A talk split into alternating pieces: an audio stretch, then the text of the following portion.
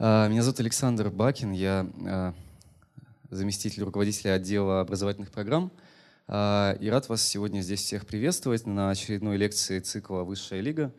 Для тех, кто не знает, напоминаю, что «Высшая лига» — это цикл лекций от лучших преподавателей школы, высшей школы экономики. И сегодня у нас в гостях один из них — это Алексей Вдовин с лекцией по литературному канону. Э, все мы учились в школе и читали примерно одни и те же произведения, и независимо от поколения эти произведения практически не меняются. А почему они составлены именно так? Почему мы читаем именно этих писателей, именно эти книги, и это не меняется?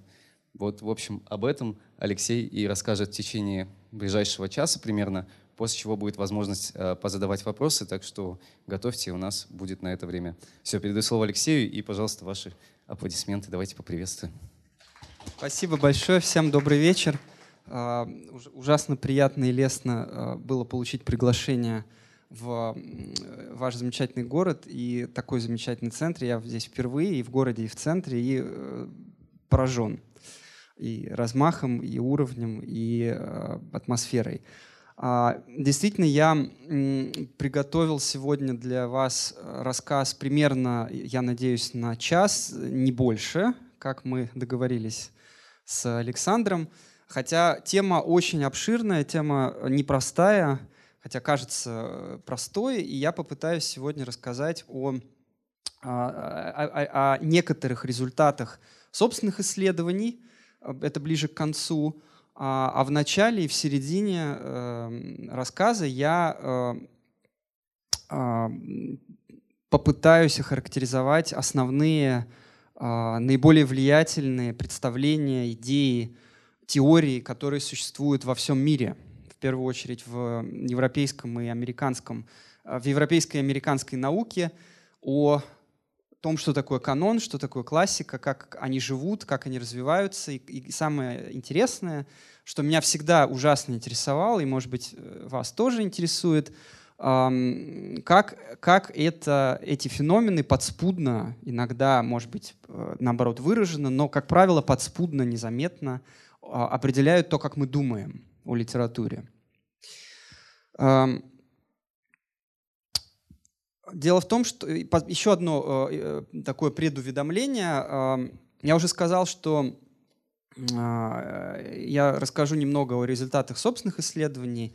Я вместе с некоторыми коллегами из разных стран, мы уже около 7-8 лет занимаемся исследованием русского литературного канона. В первую очередь в его развитии, начиная с XIX века и до советского времени. Советское время — это большая эпоха, более э, сложная, может быть, чем XIX век с точки зрения литературного канона. А, и у нас есть и э, одна книжка, вышедшая, она доступна в сети. У нас есть э, серия публикаций у меня и совместно с коллегами.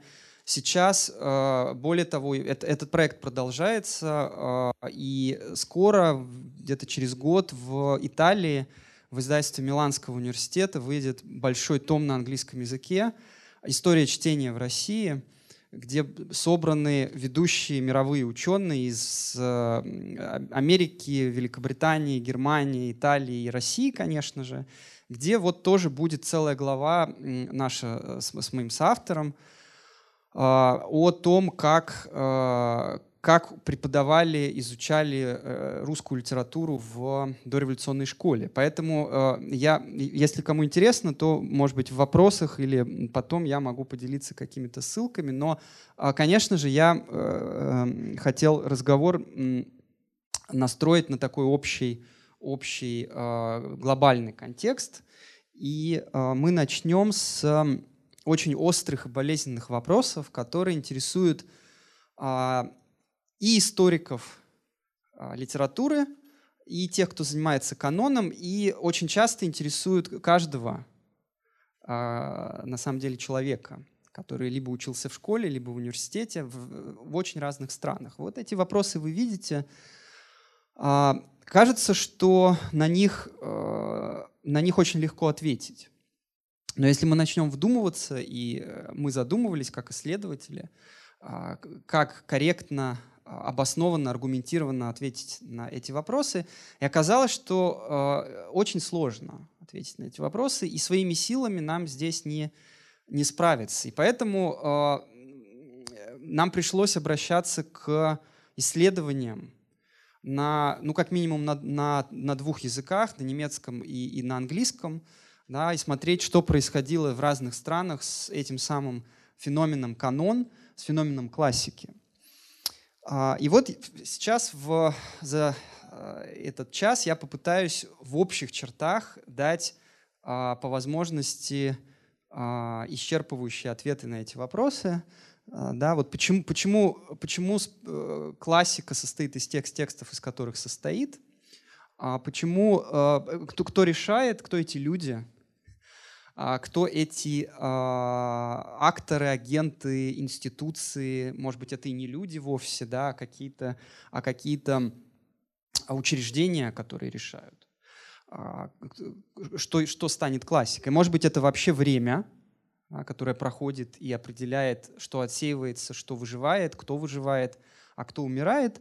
И, наконец, самый, может быть, острый вопрос а вообще, может быть, нам другой нужен, другая классика нужна, другой канон, может быть, этот какой-то не совсем правильный и так далее.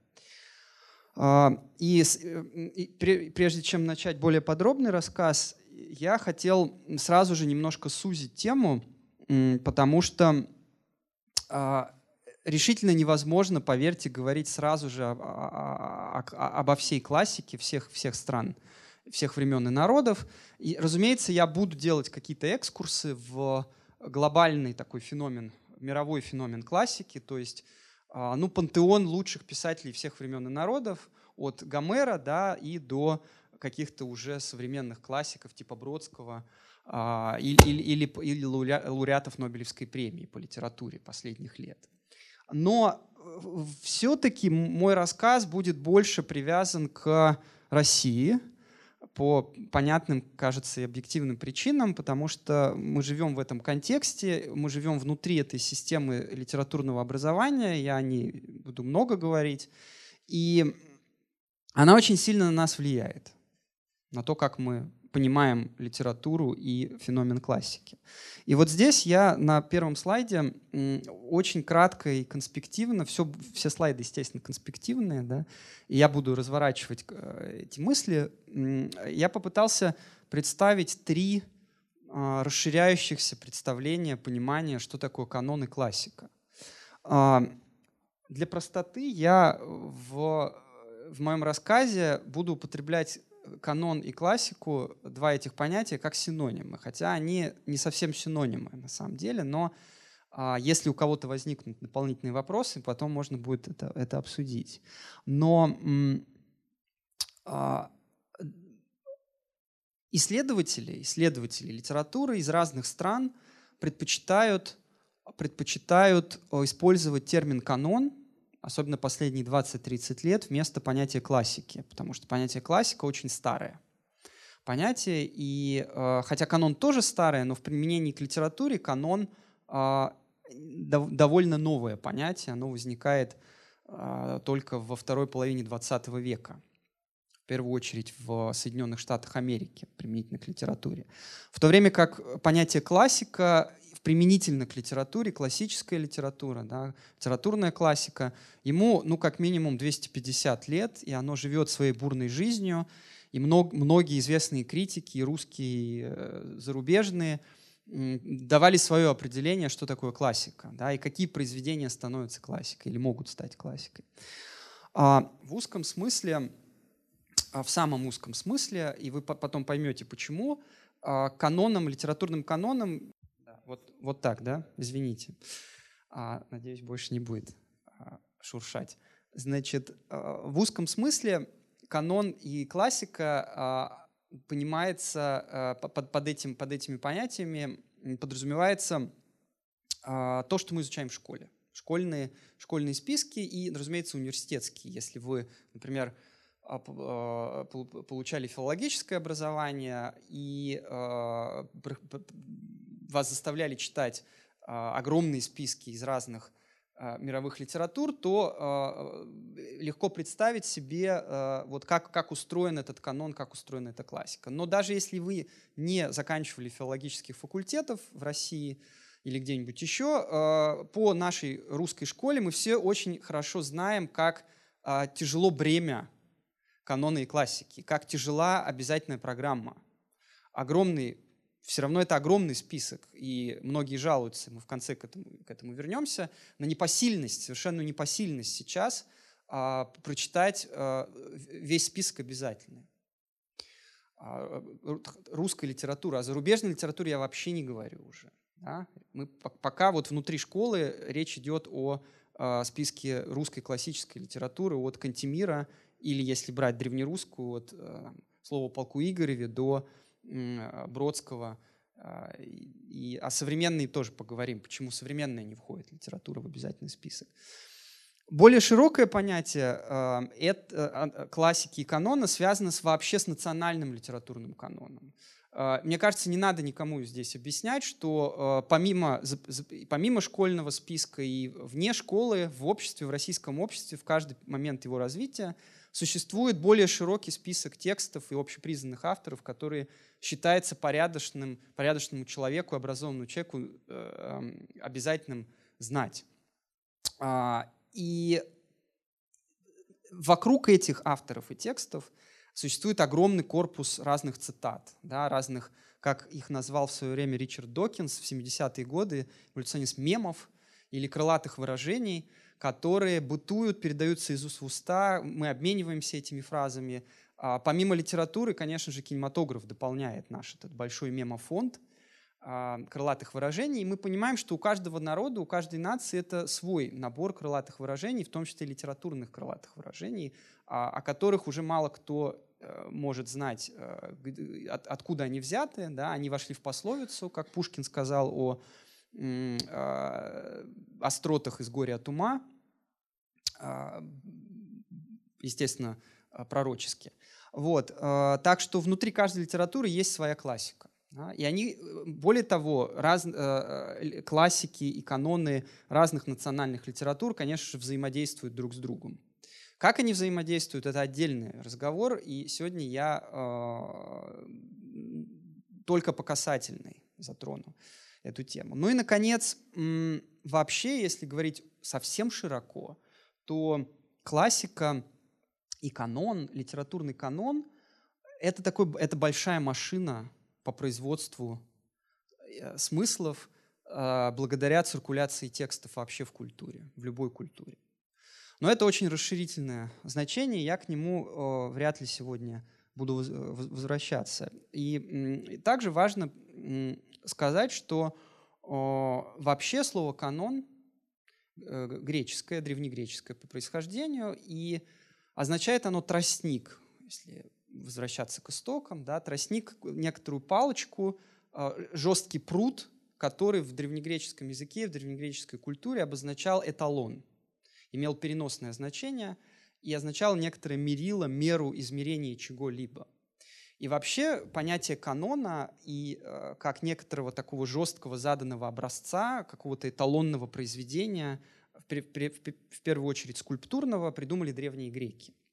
То есть это э, понятие очень древнее, и, э, но нас, вот меня в данном, сегодня, сегодня вечером да, интересует, что впервые к литературе, э, условно к литературе, к тексту, это понятие было приложено, применено а, в третьем-четвертом веке нашей эры, когда складывался канон а, сначала Ветхого, а потом Нового Завета. То есть вплоть до а, ну, примерно конца 18-го, начала 19 века, если слово «канон» заимствованное из греческого во все европейские языки и фигурировало применительно к текстам и к литературе, то это было только, только библейский канон. Расширение произошло в XVIII-XIX веке и перенос на всю литературу. Но принципы, принципы заложены именно библейским каноном, того, как, как, как устроен этот феномен. Как устроен библейский канон? Есть канонические сакральные книги, которые все должны знать. Да? Ну, Евангелие, да? какие-то другие книги, Откровения, Ивана Богослова. А историки религии прекрасно знают, и это все хорошо описано, какая э, острая борьба шла в третьем-четвертом веке вокруг того, какие книги включать, какие не включать, что догматическое, что не догматическое, да, что, что становится ересью и апокрифом, какое-нибудь Евангелие от Иуды, например, да, а что становится каноническим текстом, каноническим э, внутри э, Нового Завета. И далеко не сразу это все устоялось, это все на протяжении столетий и в средние века продолжался этот процесс. Да? И вот по такому же принципу на самом деле, а, как исследователи теперь выяснили, устроено и вообще бытование и циркуляция литературных текстов. Не ровно по такому же, но вот в, основе своей Библия заложила, конечно, и отбор текстов в Библию, в Новый Завет, в частности, заложил вот эту матрицу того, как потом литература воспринимается.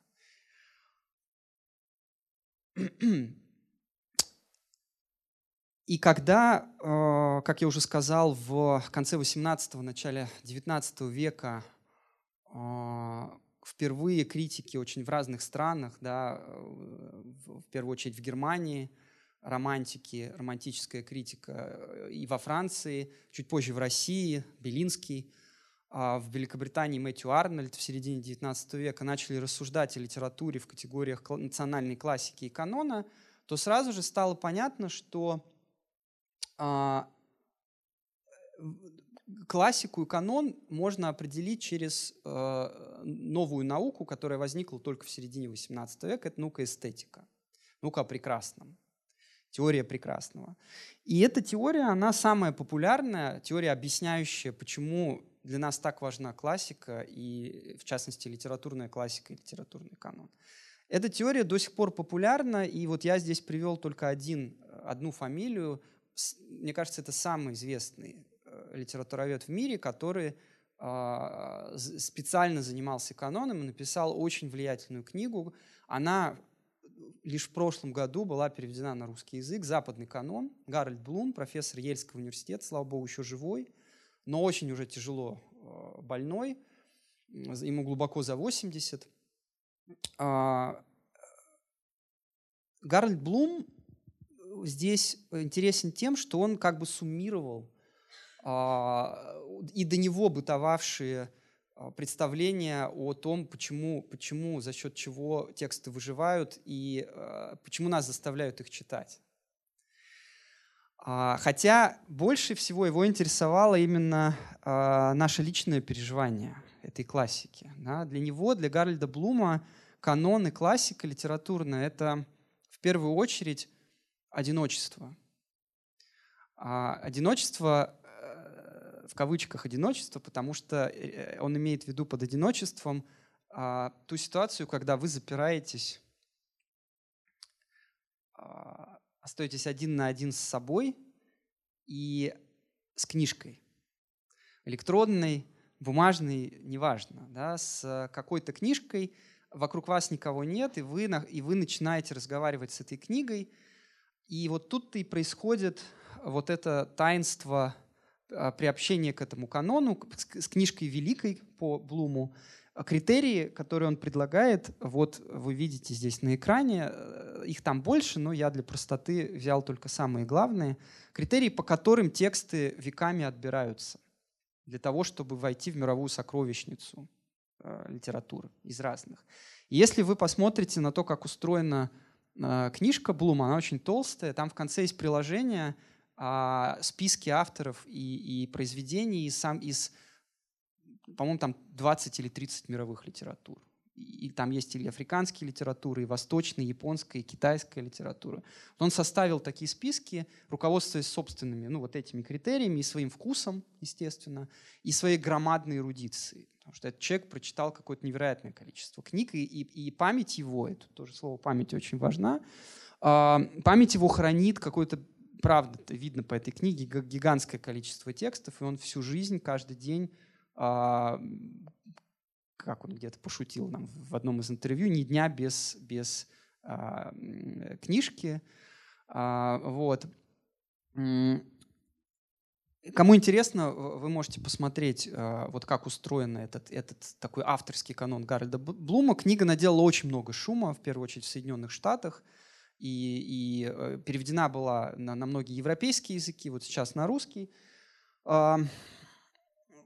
Что тут можно сказать по поводу этих, этих критериев – а, э, я, я, я прокомментирую э, критерии Блума на одном примере. Для, э, пример очень показательный, для Блума парадигмальный, центральный. Центром мирового литературного канона, глобального, является Шекспир по Блуму. Это центр ядро канона. Почему? Потому что Блум абсолютно убежден, он пытается доказать это в своей книге, Шекспир создал, как он говорит, всех нас, вообще всех людей ну, современности последних 200-300 лет и сознание в первую очередь. Не в биологическом смысле, конечно, создал, да, а в культурном и в интеллектуальном смысле.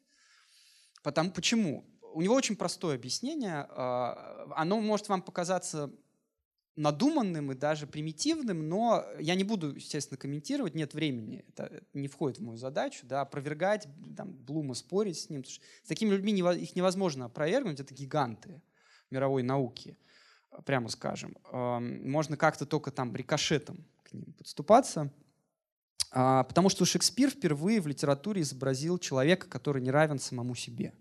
Характер противоречивый, неравный самому себе.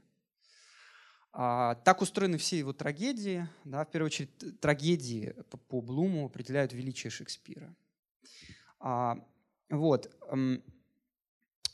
И что очень важно, сами писатели по, по Блуму, и, вот это действительно подтверждается и многими другими исследователями, сами писатели а, поддерживают существование классики. Не только читатели, которые голосуют рублем, да, идут, покупают книгу или скачивают ее в интернете в нашу эпоху, но сами писатели задают этот канон, потому что сам писатель, каждый, будь он начинающий, а, середнячок или выдающийся, он постоянно находится в диалоге с предшественниками. Это очень простая мысль, и она подтверждается, еще раз повторяю, многими другими исследователями. А, то есть отбор происходит сразу по двум линиям. И а, по, ли, по линии читательской, да, и по линии самих писателей. Когда вы читаете поэму, роман, стихотворение, вы видите, что тот или иной писатель все время апеллирует, цитирует, намекает вам на каких-то своих предшественников. Они для него важны. Да? Ну, действительно, некоторые исследования с помощью компьютерных методов сейчас, в первую очередь англоязычные, показывают, что, конечно, Шекспир является одним из самых цитируемых авторов. На каком языке бы э, не, вы не, не исследовали, не читали тексты. И его слава и его влияние распространяются по всей планете поверх языковых барьеров. Вот так это устроено. Вот, наверное, на этом я э, разговор о, о Блуме э, завершу и, и двинусь дальше. Еще раз подчеркну, что Блум э, лишь один, одна из вершинная точка, так сказать, плато больш, большого корпуса, массива исследователей, которые представляют вот эту классическую эстетическую теорию канона. Резюмируя, она, ее суть сводится в том, что текст выживает благодаря своей, своему эстетическому совершенству. Мысль в сущности тривиальная, да, потому что она каждому из нас со школы знакома. Нам учитель говорит, что, вы знаете, почему мы эти изучаем тексты? Потому что это шедевры. Да, потому что это совершенные тексты, где есть, как говорил еще Белинский, цитируя Гегеля, единство формы и содержания. И, и в школе вот так нам и продолжают, в русской школе в первую очередь, за редким исключением объяснять, что величие текста а, и, и шедевральность текста заключается в единстве формы и содержания. А, это, это по сути правильно, но наука, конечно, предложила сейчас и э, наука о литературе более интересные объяснения и тонкие объяснения, в чем, в чем же это величие и, и, и качество эстетическое текстов проявляется. А, но эта теория не единственная. Эстетическая теория не а, единственная, какая объясняет, а, почему существуют короткие списки, да, что называется шорт-листы текстов э, в литературных канонах, и почему не все писатели туда попадают. Дело в том, что уже 1980-е годы А, самые проницательные социологи литературы, в первую очередь э, здесь не названы, но э, я это имя произнесу, не могу не произнести, французский социолог Пьер Бурдье, который, который известен э, там, социологом и историком образования и религии. Он, он много о чем писал, в том числе и написал книжку о литературе и цикл статей о литературе, и он выдвинул другую теорию. И за ним пошло очень много исследователей, а именно социологическую теорию – а, то есть а, совершенно на самом деле противоположную эстетической теории. Потому что эстетическая теория исходит изнутри текста, да, из его а, органичного существования как замкнутого целого. В то время как а, социологи и литература исходят не изнутри текста, а извне текста.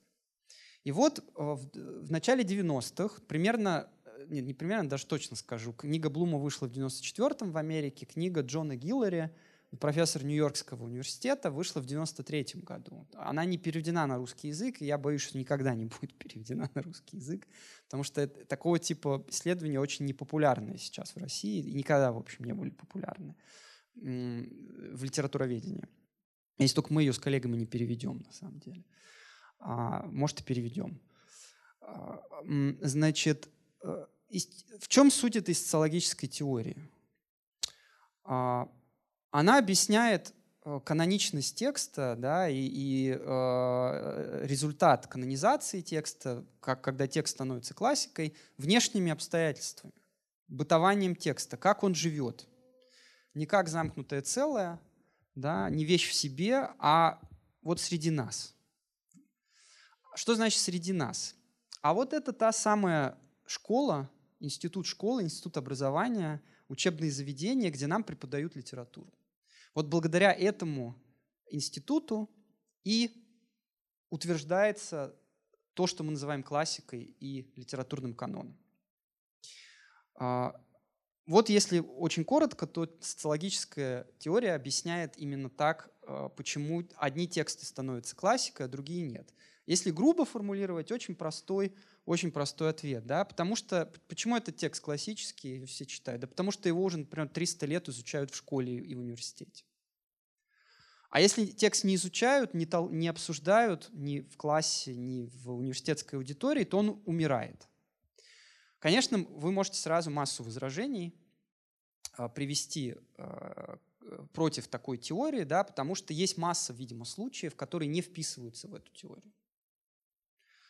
Э, ну, самый простой пример. Есть масса текстов, которые, например, ну, если брать Россию хотя бы, что нам лучше известно, видимо, всем – а, согласитесь, я уже об этом чуть говорил, есть много текстов, которые никогда не входили в школьную программу по русской литературе, но мы их знаем. Ну вот скажем, э, скажем, роман Тургенева «Дворянское гнездо» или а, «Дым» никогда не входили в школьную программу. Был только один короткий период в самом начале 20 века, до революции, когда дворянское гнездо предлагали эксперты и педагоги включить в школьную программу, но оно не прижилось там. Отцы и дети прижились. В конце чуть-чуть об этом скажу, как вообще формировалась русская школьная программа. Но все более-менее знают, в культурной русской памяти живет э, не только роман «Отцы и дети», Тургенева, но и другие романы, Рудин, «Дворянское гнездо», или Достоевского возьмите, или Толстого. Да? Ну, все знают, что у Толстого есть роман «Воскресенье», люди его читают, и вопреки тому, что он не входит в школьную программу. То есть, конечно же, теория социологическая не объясняет э, всех нюансов э, вот этого сложного, прихотливого, очень э, исторически изменчивого института, как, такого института, как школьное образование. Более того, есть, очень, есть еще одно очень простое наблюдение. Э, институт школьного образования и изучения литературы в школе очень молодой. Я сейчас к этому перейду. Он существует в, во всех странах, в первую очередь в европейских, всего 250, может быть, чуть меньше лет. И до этого а, тоже как-то тексты передавались, да, тоже были, были, а, было представление, как я уже говорил, о классике, были университеты, да, первые университеты появились а, там, в XII веке, как мы знаем, и тексты изучались на, там, в первую очередь, латинские тексты, античные тексты, древнегреческие, я, я имею в виду литературу, да, я уж не говорю про философию, там, религию, другие, риторику, дисциплины. То есть и до э, учреждения школьного образования повсеместного, да, стремящегося к всеобщности, существовал феномен классики, и поэтому социологическая теория тоже не все объясняет. А, однако она позволяет э, больше э, объяснить э, специфику того, как вот складываются наши представления о литературе и о классике а, в XIX-XX веке. Вот здесь она очень уместна, когда мы говорим о, о последних двух столетиях, потому что это время действительно создания а, массового изучения литературы в школе. И постепенно это обучение э, становилось все более обязательным, да, и, форм, и возникали обязательные программы по литературе. Тоже чуть-чуть об этом скажу дальше. Что еще важно здесь упомянуть, что я здесь не прокомментировал, Гиллари очень интересно объяснял в этой книге, как и зачем вообще нам предлагают и учат нас толковать тексты, интерпретировать тексты в школе.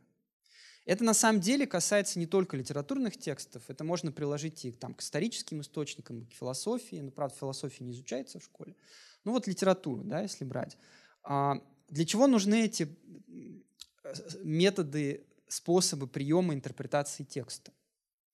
Они нужны для того, чтобы э, у, у, у людей сформировались определенные представления не только об этом тексте, но и о мире, да, в котором они живут, и о стране, в которой они живут. Это, в общем, тоже не, не очень э, свежая и новая мысль, но важно ее здесь проговорить.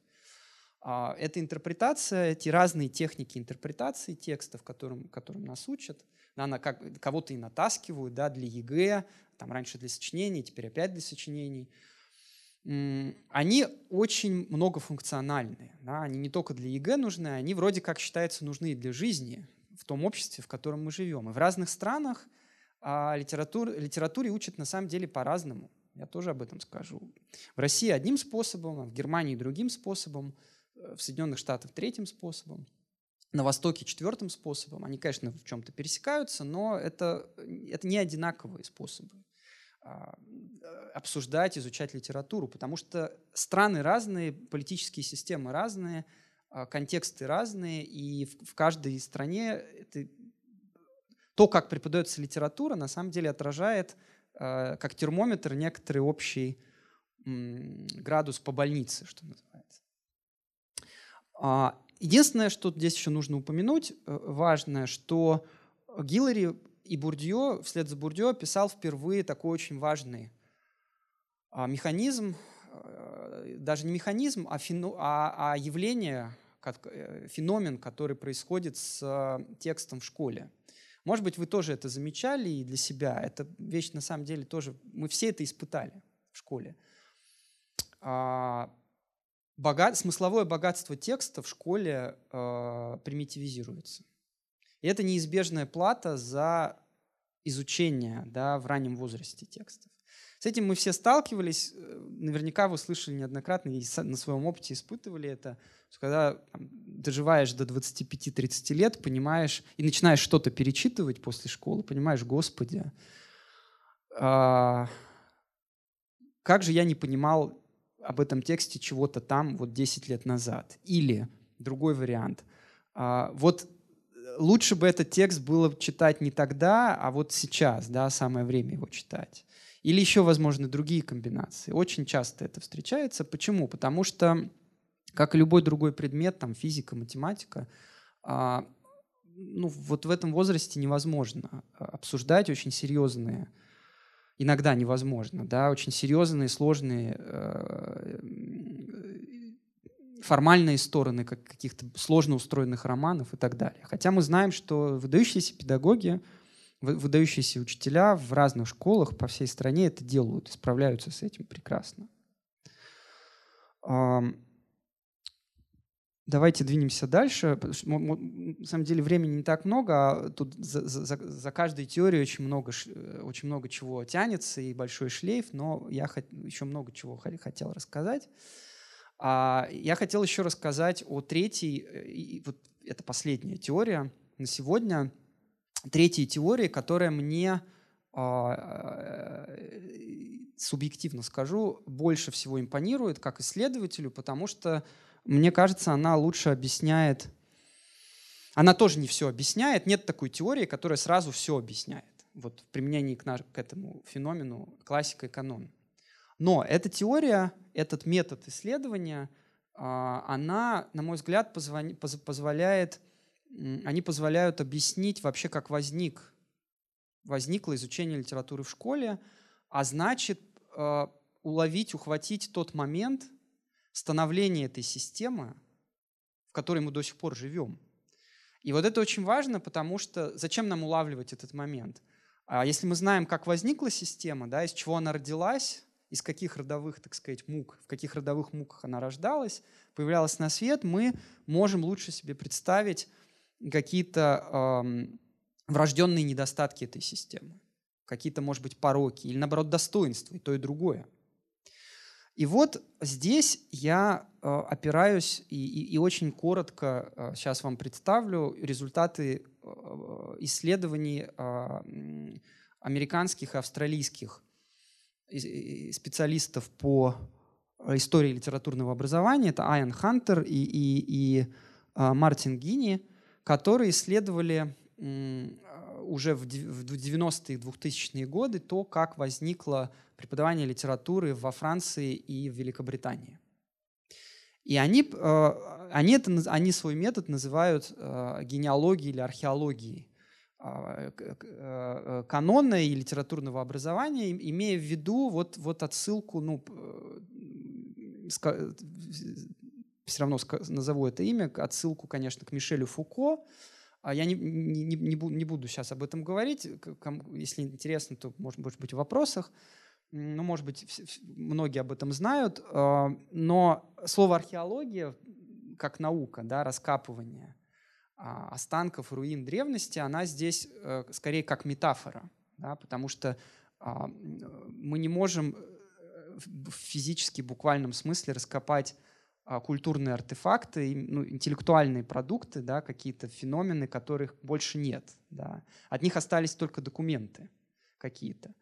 Только на основании источников, э, текстов, документов в архивах мы можем как-то реконструировать, вот как рождалась эта система изучать литературу в школе.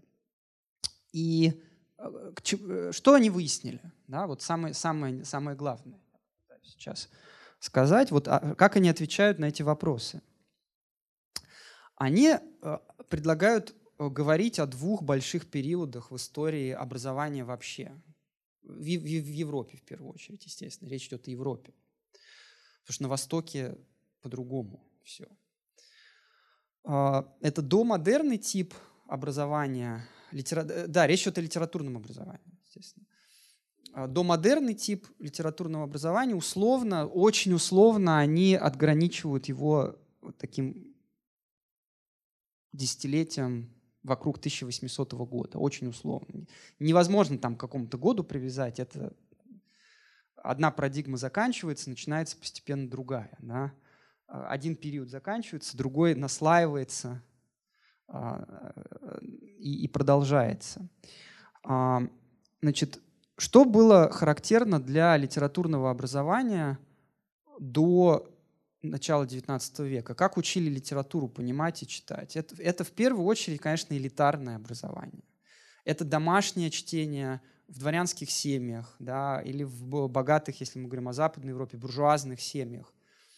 И это а, запрет, например, на романы – это хорошо известный факт в XVIII веке, когда бурно начал жанр романа развиваться во Франции и Великобритании в первую очередь.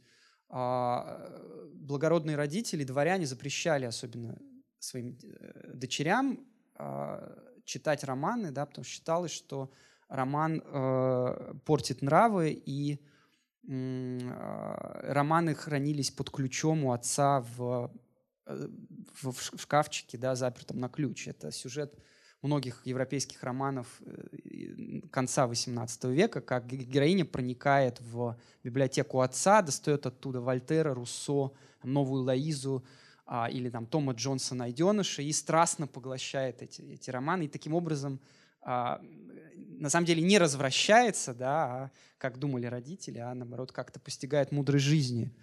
А, вот. Но для нас это э, для нас уже сам собой разумеется, что ну, как может роман при, принести какой-то вред? Да? Роман это вообще главный центральный жанр до сих пор мировой литературы. Все читают романы и будут читать, видимо, еще очень долго. Но это я отвлекся. А, э, не могло быть и речи о том, что крестьяне, если мы говорим о России, да, а, имели доступ и, и к этому литературному образованию. Дай бог грамоте бы научиться, да, и начать разбирать какие-то простые тексты. Более того, э, доминантой э, элитарного дворянского образования до начала XIX века было, конечно, изучение древних языков чтение античных текстов. И на этом, строил, на этом и стоит вся эта система до модерного образования. Обязательно надо было знать античных авторов – античной риторики, разбирать лучшие места из Цицерона, из Гомера, из Вергилия, из греческой, из римской литературы. И не могло быть и речи о том, что надо знать обязательно новую литературу. То есть литературу 18 века, да, или если мы говорим о начале 19-го, какую-то синхронную, свеженькую литературу, свежие романы. Это не входило в образование а, самых а, образованных дворянских семейств как в России, так и в Европе. Разумеется, вы можете возразить, но все равно люди читали текущую литературу, современную литературу, конечно, читали. Но я говорю сейчас о некоторой норме, да, усредненном представлении о том, что должен знать молодой человек образованный, что не должен знать. Конечно, уже были университеты, и в России к тому времени уже были открыты Московский университет да, в 1755 году, потом Петербургский университет в начале XIX века появился, в 1720 забыл, извините, дату, не, не, не проверил перед лекцией. Ну и несколько других университетов при Александре открылось, и, и, и благодаря университетам как-то образование начинало распространяться. Но не могло быть и речи тогда в России, да и в других странах Европы о обязательном изучении литературы в школах и гимназиях. Не было этого. А, что здесь еще важно, что э, главная цель такого типа изучения литературы – это прочитать текст и прокомментировать его языковые особенности – не, не было никакой тех, э, э, мощной техники интерпретации, подобной той, какую мы сейчас в школе практикуем. Да, вот авторский замысел, представление о том, что хотел сказать автор. Не было до начала XIX века таких представлений в критике и в литературоведении того времени. Это все было придумано на рубеже XVIII-XIX веков а, немецкими, в первую очередь, критиками-романтиками, братьями Шлегелями, йенскими романтиками, а, специалистами Шлейермахером, который переводил Платона и, интерпретировал Платона и разработал очень интересную теорию перевода. А, вот это представление о том, что мы должны проникнуть в авторский замысел, оно родилось только в начале XIX века. И до этого вот они занимались тем, что комментировали текст с точки зрения стиля и соревновались с автором в, в том жанре, да, были такие упражнения по риторике, Э, по изящной словесности, вот написать басню, прокомментировать басню там, Лафонтена, Изопа или Ивана Андреевича Крылова. И это для России тоже было характерно. Но эта система постепенно начала сдавать свои позиции в начале XIX века. Почему? Потому что на ее место стала приходить новая система уже модерного, современного литературного образования, у которого, как вы сейчас увидите, совершенно другие задачи. Какие это задачи? Это задачи связанные с массовизацией образования, да, с его всеобщностью. Задача центральная очень простая а, – воспитать гражданина и патриота. И это до сих пор записано в нашем в ГОСе по литературе. Если вы откроете в ГОС современный, там вот буквально это все и сказано, то, что было сформулировано еще в начале XIX века Вот это родилось тогда. Конечно, в других понятиях э, и другими словами, другим стилем, но суть на самом деле э, примерно та же самая.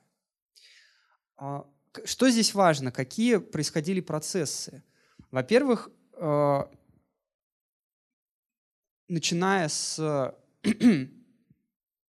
эпохи с последних лет э, царствования Александра I, я, сейчас больше на российских примерах это буду показывать вам, а, и, конечно, при Николае Первом, э, при, э, в то время, когда граф Сергей Семен Чуваров возглавлял Министерство народного просвещения, тогдашний Минобр, говоря современным языком, вот возникла идея, что вся Россия должна а, покрыться сетью гимназий.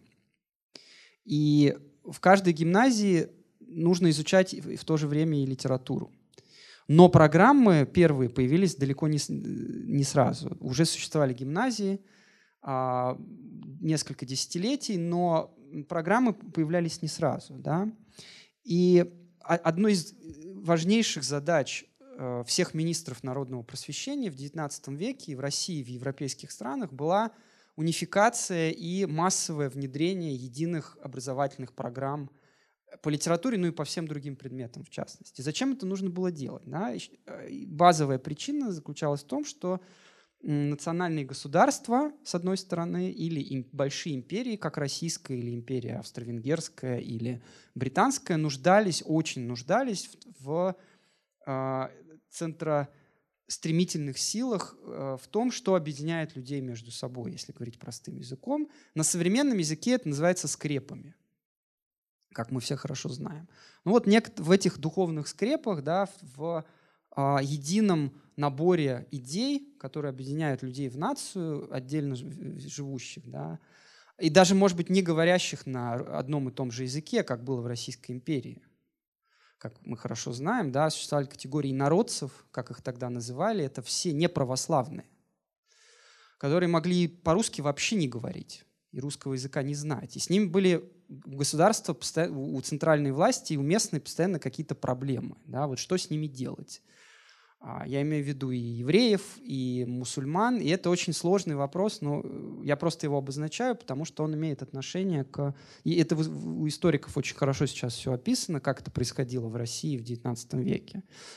Но э, для чего я это говорю? Для того, чтобы подчеркнуть, что целью вот этого единого литературного образования в школе, введения каких-то единых стандартов было, как, была как раз интеграция а, в обучение по-русски, да, на русском языке и через русскую литературу, в первую очередь. И вот последнее, что я здесь прокомментирую, и мы э, двинемся дальше, э, я уже это анонсировал, возникает новое, э, новые способы интерпретации текста. А, то есть они возникли уже до этого в Германии, распространились в Россию по всем странам, другим Европы, но они наконец-то приходят в школу.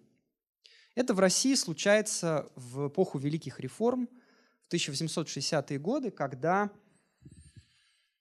целая плеяда замечательных русских педагогов, их имена у всех на слуху, это Константин Ушинский в первую очередь, э, пожалуй, более известен. Менее известен э, Владимир Стоюнин или э, Алексей Галахов или Виктор Острогорский и много-много других.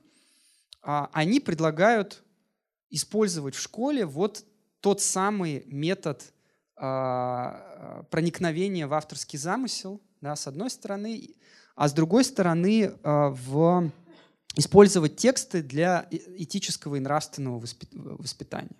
Это нам тоже очень хорошо знакомо, потому что эта идея до сих пор жива, и ей, она, она является базой для а, современной педагогики, в том числе литературной.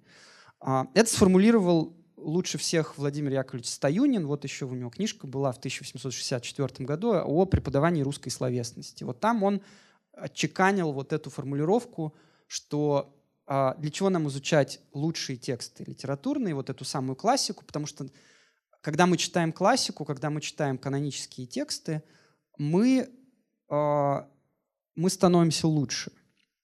Да? Мы, видим, мы видим, какие этические проблемы встают перед героями, мы учимся распознавать эти этические проблемы, мы учимся видеть выбор между разными поступками, да, мы учимся принимать решения, и это важнейшая задача а, для становления любого человека как личности. Ну вот у, у, некоторые педагоги э, настаивали на этическом приложении литературы, другие, была и другая группа в то время в России, которая говорила о сугубо эстетическом, эстетическом воспитании, а, а этическое само приложится, считали они. И вот это напряжение между эстетикой и этикой, между ну, как бы такой чистой художественностью и воспитательным значением литературы, оно сохраняется до сих пор у нас. И дебаты по этому поводу идут, если вы э, начнете за этим следить, вы увидите, что копья до сих пор ломаются вокруг этого. А вот эти все э, методические советы, эм, разработчики стандартов, ГОСов и э, программ по литературе, ассоциации учителей, они постоянно это обсуждают, да, что должно быть в центре изучения литературы. Но вот самое главное, резюмируя эту историю, с возникновением новой системы литературного образования, еще раз скажу, что вот в России она к середине XIX века утверждается параллельно с другими европейскими странами и, разумеется, обслуживает очень конкретные интересы а, российского государства, которое строит внутри империи нацию, русскую нацию, а, стягивает все а, народы, которые входят в Большую империю от Варшавы до проданной Аляски да, э, в 60-е годы э, в, на, втягивает в орбиту русского языка изучение русской литературы. Как было устроено и до сих пор устроено э, вот это изучение литературы в школе, на самом деле канон и классика, школьная классика, литературная классика. А, эта пирамида самая узкая место, которое это программы, да, которые фиксируют обязательные списки. И этот список всегда ограничен. Мы не можем э, значительно расширить этот список. У нас нет возможности, потому что возможности и способности детей прочитать большие тексты очень ограничены. И педагоги XIX века тоже, тоже это прекрасно осознавали. И поэтому были придуманы впервые, видимо, во Франции в начале XIX века а, книги, называемые хрестоматиями. И слово хрестоматия пришло в русский язык ну, ну с латинским корнем, но а, в, а, из, из, из французского контекста это, это, это, это хорошо известно. И эти хрестоматии были созданы для того, чтобы дать возможность прочитать в отрывках хотя бы какие-то тексты. И это очень важный механизм того, как возникает классика. Да, вот тексты бесконечно воспроизводятся в этих хрестоматиях. Хрестоматии печатаются огромными тиражами и в XIX веке, и в XX, и в XXI. А самая тиражная хрестоматия XIX века в России, хрестоматия Алексея Галахова, она называлась «Русская хрестоматия». Она выдержала 35 изданий с 1843 по 1900 17 год, 35 изданий. Несколько поколений российских гимназистов выросли на этой хрестоматии. И на тех текстах, собственно, которые печатались в этой хрестоматии, и э, Галахов подновлял, пока был жив, эту, этот состав хрестоматии и так далее. И самое широкое, конечно же, основание пирамиды, которое включает гораздо больше текстов, потому что есть учебники, есть пособия, в которых упоминается больше имен, больше текстов – мы это хорошо знаем, и, и, и до сих пор это так. Есть, конечно же, подпольное чтение, да, внеклассное чтение, разные феномены, разные, разные типы чтения, а, за счет которых расширяется, конечно, представление а, молодого человека о том, вообще из, из каких текстов состоит эта самая литература и классика.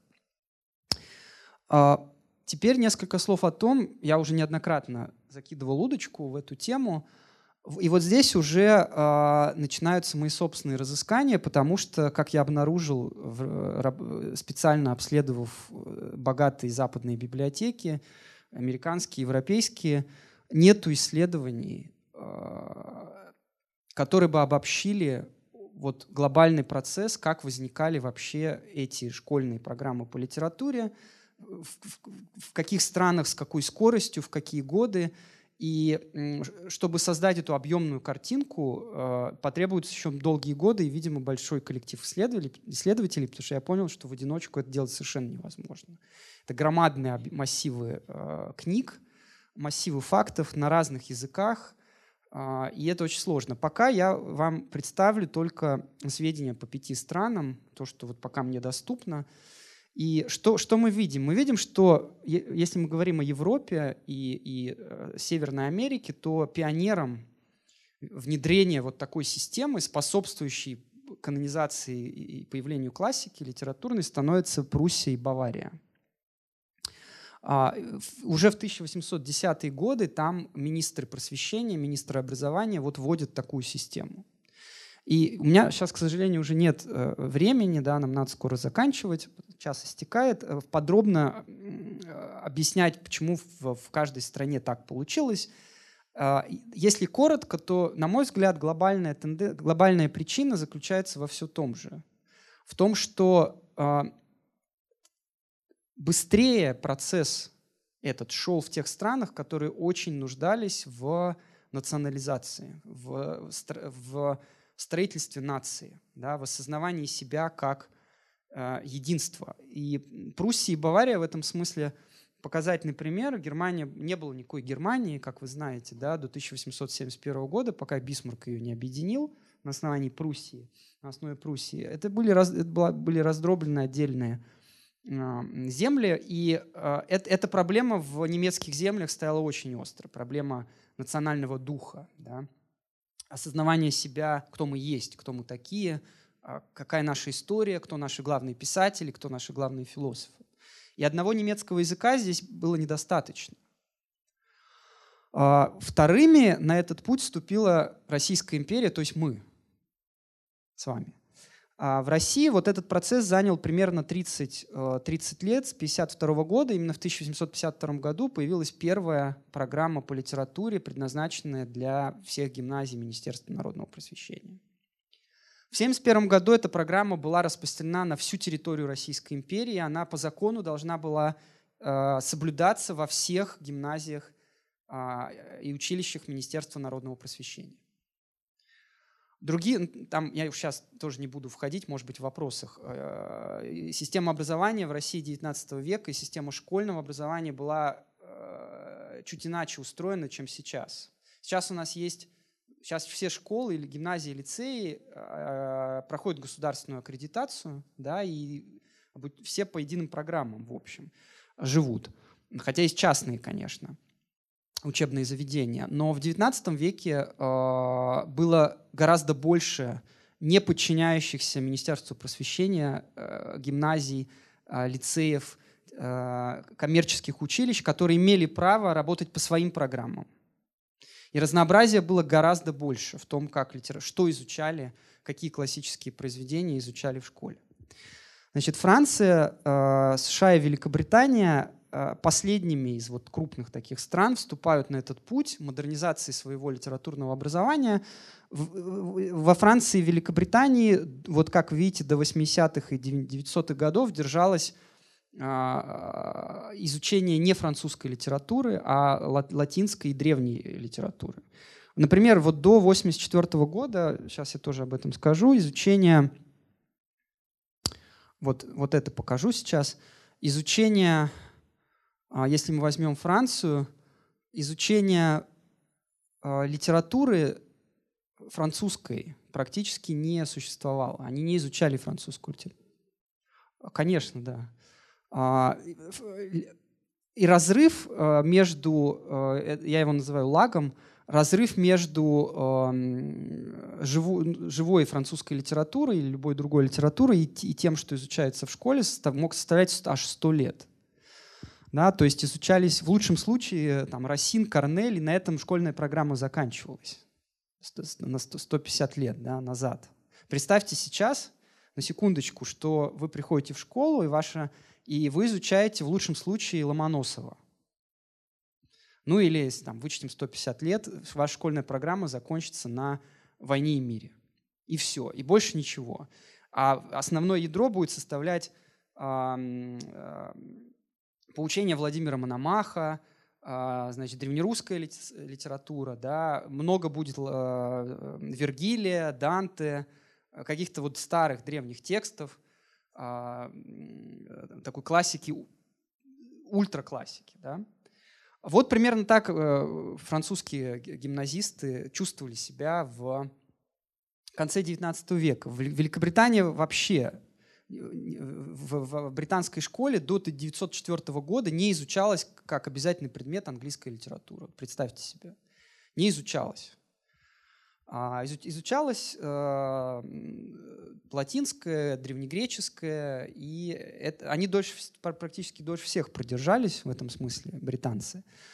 Вот. И в этом, на этом фоне Россия, я тут не буду все, конечно, комментировать, потому что времени уже очень мало, в, на этом фоне Россия и США идут в одной примерно, в одной уздечке, потому что они, э, в, две эти страны, Штаты и мы, э, очень быстро переходят, э, ну, помимо Пруссии да, и Баварии, к этой к модерной новой системе литературного образования – и самое интересное, что меня больше всего занимает, и я еще не до конца продумал, почему это так происходит, но есть некоторые гипотезы. Именно в России и в Штатах э, в школьную программу стараются ввести наиболее свежие тексты современной литературы да, чтобы разрыв э, составлял ну, максимум там, 20-30 лет. Вот в Соединенных Штатах это лучше всего видно, ну, по одной простой причине, конечно, потому что а, в Соединенных Штатах нет своей древ... древности, нет своей древней литературы. А, в России такая литература есть, у нас есть древнерусская литература, а, вот, но а, тем не менее. И что важно, так, сейчас я это я уже показал. А,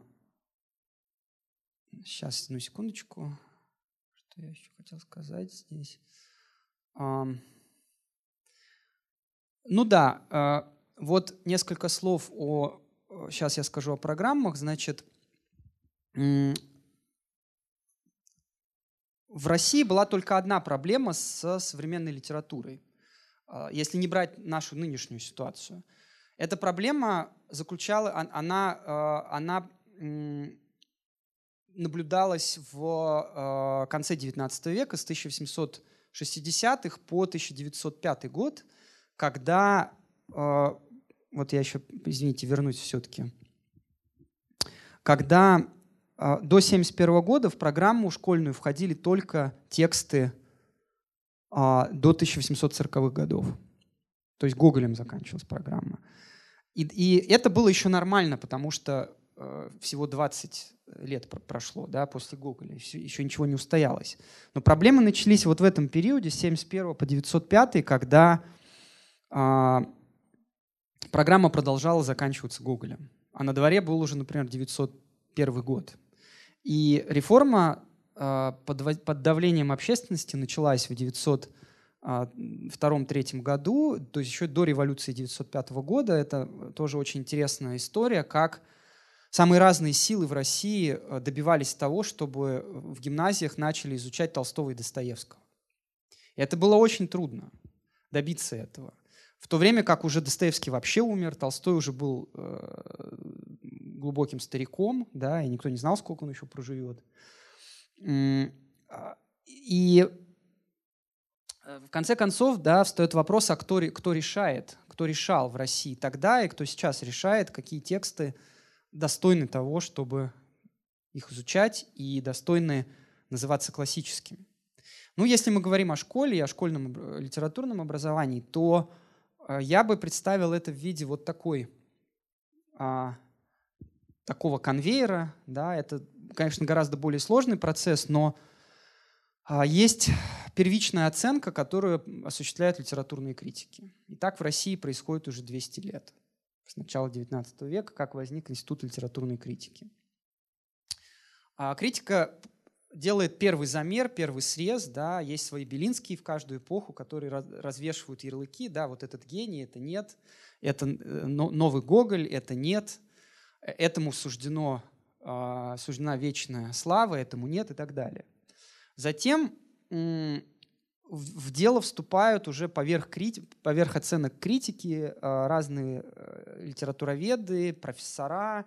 В первую очередь это университетские люди, университетское сообщество, которое пишет учебники, пишет монографии и, и, и, и ставит второй фильтр да, на то, что сказали критики. Или, наоборот, расширяет картину критиков, потому что критики иногда бывают очень пристрастны в своей оценке, иногда э, уничтожают репутацию тех, кто, э, тех, кто на самом деле является вполне себе э, хорошим претендентом на роль гения или на роль э, классика. Ну так было, приведу один пример с поэтом Евгением Боротынским. Это, это очень известная история. Белинский э, уничтожил репутацию Боротынского в своих статьях, и потребовалось ну, лет сто, чтобы восстановить э, место Боротынского в каноне пушкинской эпохи. И сейчас Боротынский, слава богу, занимает свое почетное второе место да, рядом с Пушкиным, хотя некоторые известные поэты, например, Бродский, он всегда об этом говорил в разных интервью и книгах, э, ставят Боротынского э, наравне с Пушкиным, да, если не выше даже. Но это уже дело вкуса и разных пристрастий.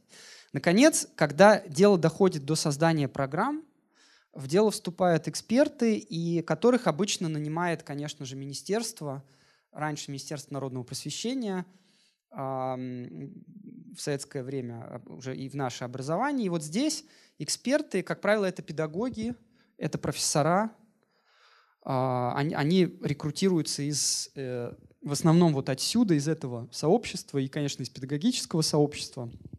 Они, э, опираясь на предшествующий опыт, если он есть, на мнение критиков и ученых, предлагают уже свою версию тех списков, которые закрепляются в школе. Конечно же, вот здесь красным это выделено, текущая политика очень сильно влияет на то, кого эти эксперты поместят в школьную программу. И в России, как я уже упомянул, было ну вот как минимум три больших реформы, когда велись очень серьезные дискуссии, кого включать, кого не включать в школьную программу. Правительство, и гос... э, правительство в лице нескольких министров вот в, в, в реформу 52 и 71 годов, особенно в реформу 71 года, ну просто э, поставила жесткий запрет на изучение современной литературы после Гоголевской. Почему так было, это отдельная история, это тема отдельной лекции, у меня уже нет, к сожалению, времени рассказывать. Вот, и борьба шла очень ожесточенная. И только к 1903 году э, педагогическое университетское и, э, сообщество добилось включения в программу Тургенева, Достоевского, Толстого, Островского и Некрасова, которые уже к тому времени читались, издавались огромными тиражами, а, были признаны фактически э, главными ведущими русскими писателями, были переведены на иностранные языки. А, у некоторых была уже мировая слава, как у Толстого и Достоевского к 1903 году. И вот только в 1905 году они вошли в школьную программу, и то некоторыми текстами. Иногда это те же самые тексты, какие мы до сих пор читаем, например, «Отцы и дети» или «Война и мир», а иногда это другие тексты, как, скажем, э, произошло с Островским, э, потому что «Гроза» далеко не сразу вошла в школьную программу. Э, романы Тургенева, как я говорил, немножко другие входили тогда в школьную программу. Достоевского не сразу «Преступление и наказание» оказалось в школьной программе, только в 1905 году, и сначала были другие романы, потом отсеялись. Вот, э, то есть каждая из этих историй, из этих реформ была очень э, суровой и жесткой борьбой за вот этот самый канон, да, за тот список того, кто будет, тех писателей, которые будут представлять литературу в, в школе. И напоследок, э, поскольку все, я уже исчерпал совершенно лимит, и надо переходить к вопросам, я в качестве прово прово провоцирование вашего, вашего интереса и внимания под занавес, вот и себе, и вам э, задаю эти вопросы, э, апеллируя к нашему общему опыту, к нашему, к тому, как устроено преподавание литературы в школе. Э, я задаю такие вопросы себе в, первую очередь. Э, что, что происходит с этой вот 200-летней модерной системой, современной системой литературного образования. А, может быть, ее нужно подкрутить, может быть, она уже подустарела, да, может быть, она уже не отражает наших потребностей, наших и, и потребностей наших детей, как они хотят изучать литературу. Может быть, им не нужен жесткий обязательный список, который 200 лет, ну, чуть меньше существовал. Да? Если не нужен, то что им нужно да, для того, чтобы читать дальше и стать читателями полноценными? Обо всем этом спорят современные э, педагоги, да, современные учителя, эксперты. И если коротко, то э, там есть две стороны два мнения. Кто-то кто считает, что мы должны сохранить этот жесткий канон и обязательный список, иначе все рухнет. Да, и вся наша культура развалится. Кто-то говорит наоборот, э, если мы будем и дальше настаивать на жестком литературном каноне и списке в школе, то э, дети просто не будут ничего читать. Они и так уже ничего не читают, потому что они, читают, они хотят читать не по канону, не по программе. Э, многие мои коллеги, вот я сошлюсь на опыт моего, на опыт моего а, коллеги Михаила Павловца, который одновременно эксперт ФИПИ и, и Минобра, и участвовал в разработке этих, а, значит, и ЕГЭ, и программ по, по литературе, и э, одновременно практикующий школьный учитель. И сошлюсь на опыт э, тоже известного педагога Сергея Волкова, который тоже а, долгое время возглавлял а, э, не возглавлял, а входил в президентский совет по, по образованию и, и э, очень много об этом дискутировал. А, они постоянно вот рассказывают, как они проводят опросы со школьниками, и э, обычно в сентябре, в конце года. И по этим опросам видно, что очень многие школьники просто жаждут читать. Но читать разные тексты не всегда по программе. Программа очень часто убивает а, интерес к чтению, и более того, а, она убивает, вот этот жесткий канон, по их наблюдениям, убивает, собственно, основную задачу, как кажется, а, литературы и классики в школе научиться читать. Задача может ставиться по-разному. Мы можем ставить задачу литературы в школе научить человека читать на всю жизнь, да, чтобы он овладел какими-то техниками чтения, тогда не очень важно, на каких текстах это может быть Шекспир, это может быть Махабхарата, это может быть, э, не знаю, там, Прилепин, да, да кто угодно это может быть. А, если это текст э, неплохой, если текст, этот текст хороший, можно учиться на нем читать. И, но задача может ставиться по-другому, освоить вот этот канон, э, русский литературный канон, без которого э, вроде как все рушится. Да? Вот на этом открытом вопросе я заканчиваю лекцию, потому что я, естественно, не, не, не собирался и не могу дать на него ответ. Здесь могут быть разные подходы и разные точки зрения, но если у кого-то возникнут соображения на этот счет, то а, вы можете поделиться э, в виде вопроса, реплики или суждения. А, а на этом я заканчиваю. Спасибо большое.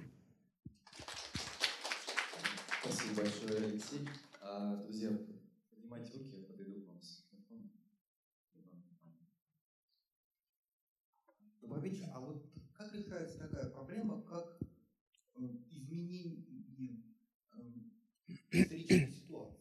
Потому что классические тексты, ну, канон, 19 века, они для современного школьника, да и даже для учителя литературы зачастую вообще непонятны. Потому что моя школьная учитель литературы, она терпеть не могла какие-то попытки искать что-то историческое, например, преступление и наказание. Например, что-то слово феодализм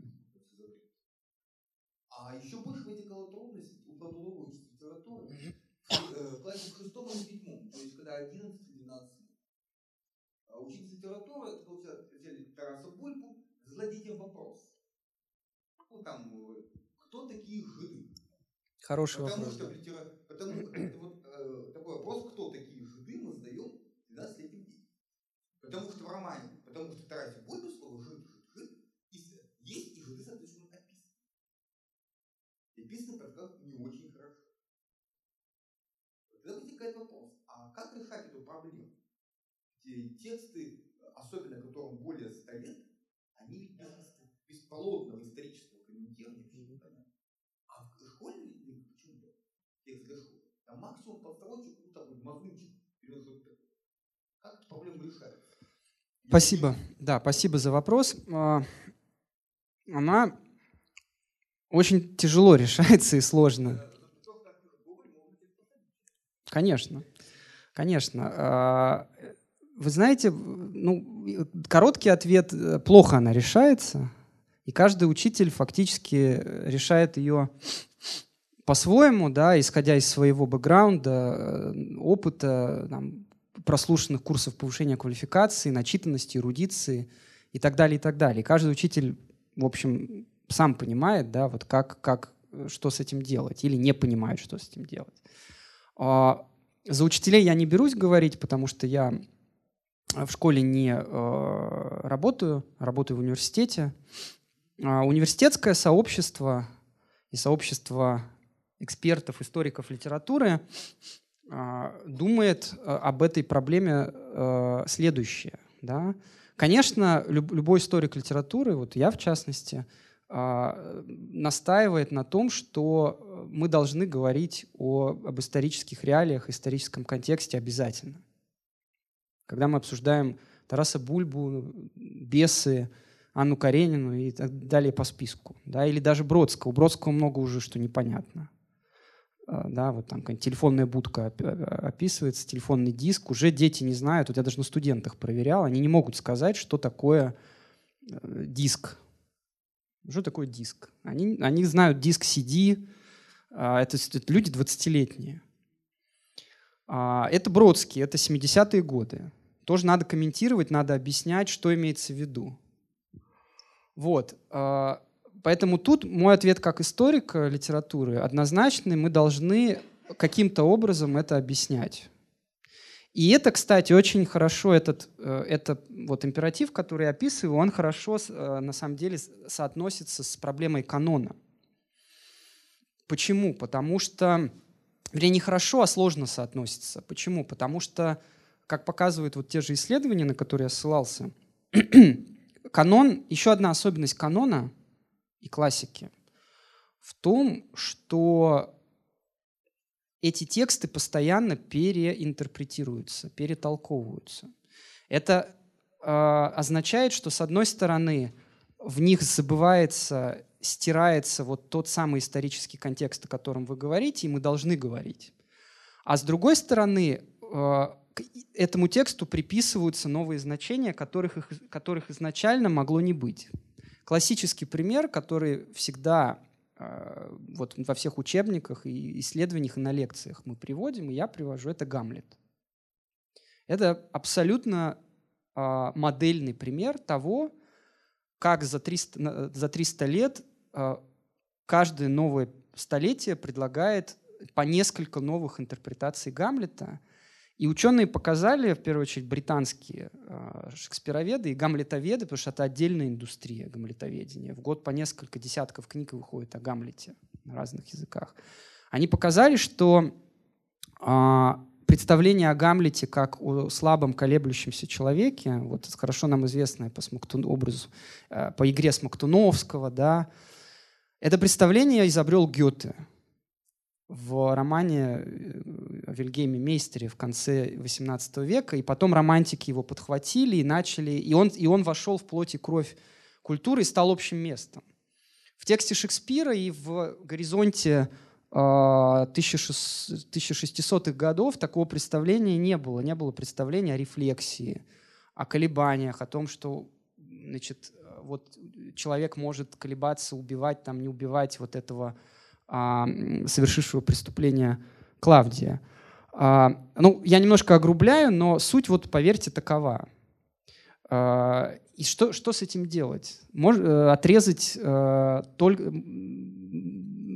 от, впасть в одну крайность и говорить, что мы должны все время говорить об истинной подлинной интерпретации Гамлета, да, или впадать в другую крайность и забывать, что есть контекст начала XVII века, есть придворные интриги, с которыми связан э, Гамлет. Да? Есть жанр трагедии мести, есть представление о, о, том, что призраки могут являться кому угодно. В это люди верили а, а тогда совершенно твердо. Я, имею в виду сцену, когда Гамлет является Гертруде, извините, отец Гамлета является э, Гертруде, и Гамлет э, видит его, а Гертруда не видит. Э, существует интерпретация, что Гамлет безумен а, на основании этого эпизода. Вот. Но для того времени это было совершенно нормально, что призрак является а, к кому он хочет явиться, и люди в это верили и считали это научным. Трактаты писались об этом в конце 16-го, начале 17 века, во времена Шекспира. Это было научное знание о призраках, наука. Вот, это такой вот яркий пример того, что произош... происходит с текстом. Он одновременно э, теряет какие-то значения, да, и одновременно приобретает совершенно новые и неизведанные значения, которыми он не обладал в самом начале. Так устроена культура, и, видимо, с этим мы ничего не можем сделать. Мы можем только... Наши скромные возможности, учительские и преподавательские, вот состоят, по моему мнению, в том, чтобы обсуждать это по мере сил. Да? Я понимаю, что это жутко трудно, я даже боюсь, не знаю, есть учителя? Нет? Нет никого. Может, и к лучшему. Вы.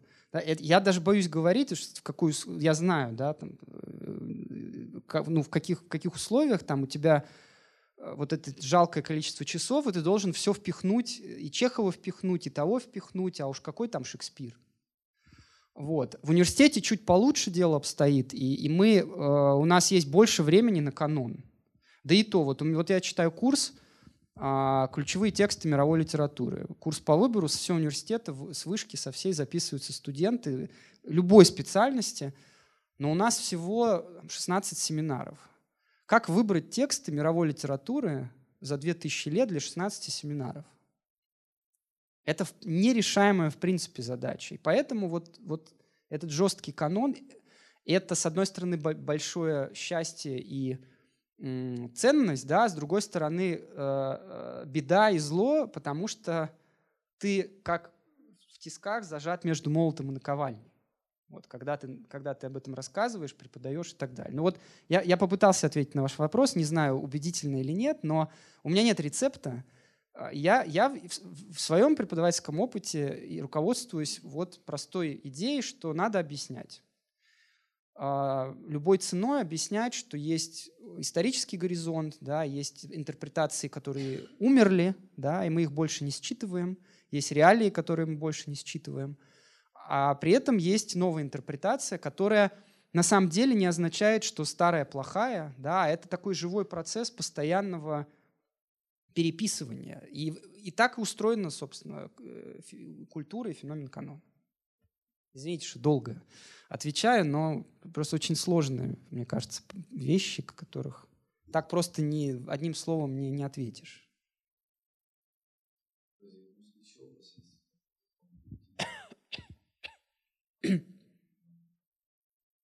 Канон задавил всех.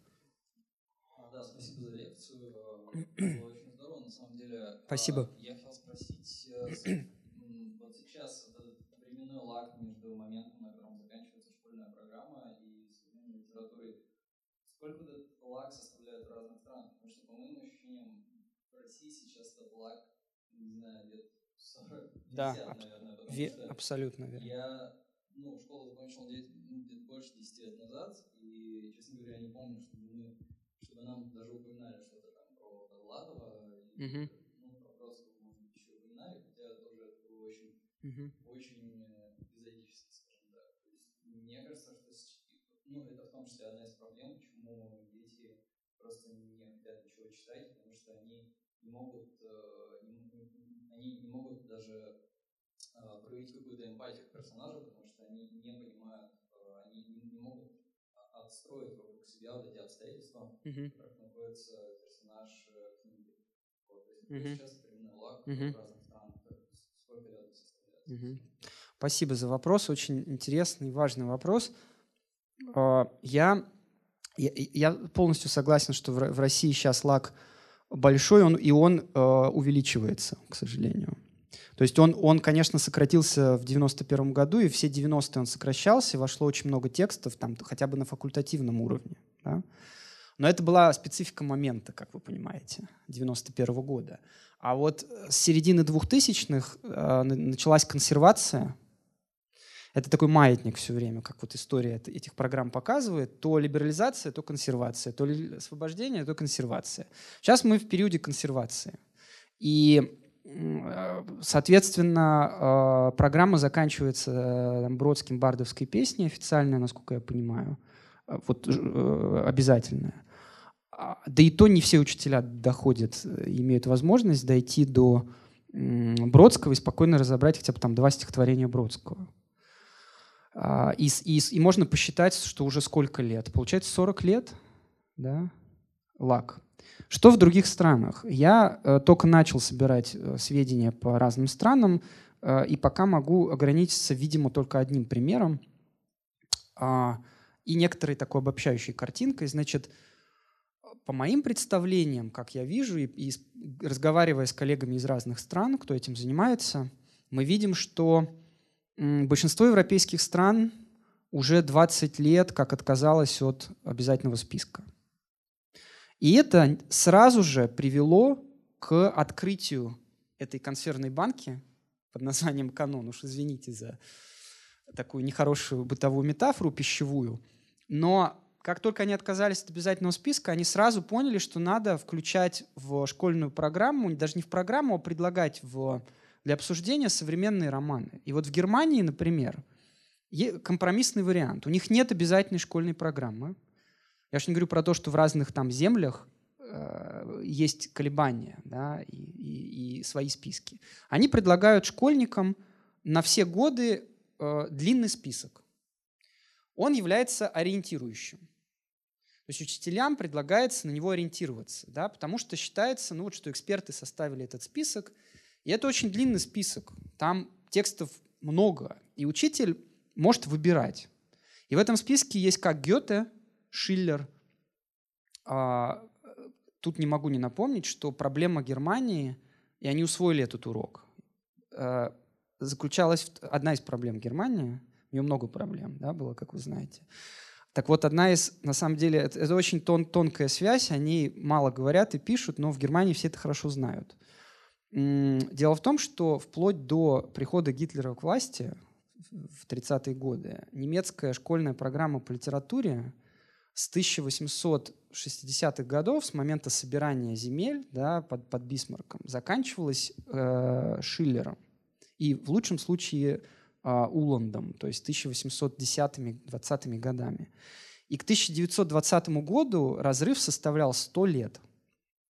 И если вы откроете школьные программы немецкие 1900-х, 20-х годов, вы увидите, что там один Гёте и Шиллер. И, это, и все годы, да, Гёте, Шиллер, Гёте, Шиллер, Гёте, Шиллер. И это, э, это не э, прямая причина, но это один из факторов, который привел к росту, естественно, немецкого национализма и фашизма. Да? Вот, вот, если угодно, я мог начать эту лекцию и закончить единственным примером, как канон влияет на нашу жизнь. Вот так он может влиять на нашу жизнь. Да? Когда вы приходите в школу и вам рассказывают, и ваш кругозор ограничен вот такой вот ячеечкой. Да? Вот Германия прошла через это.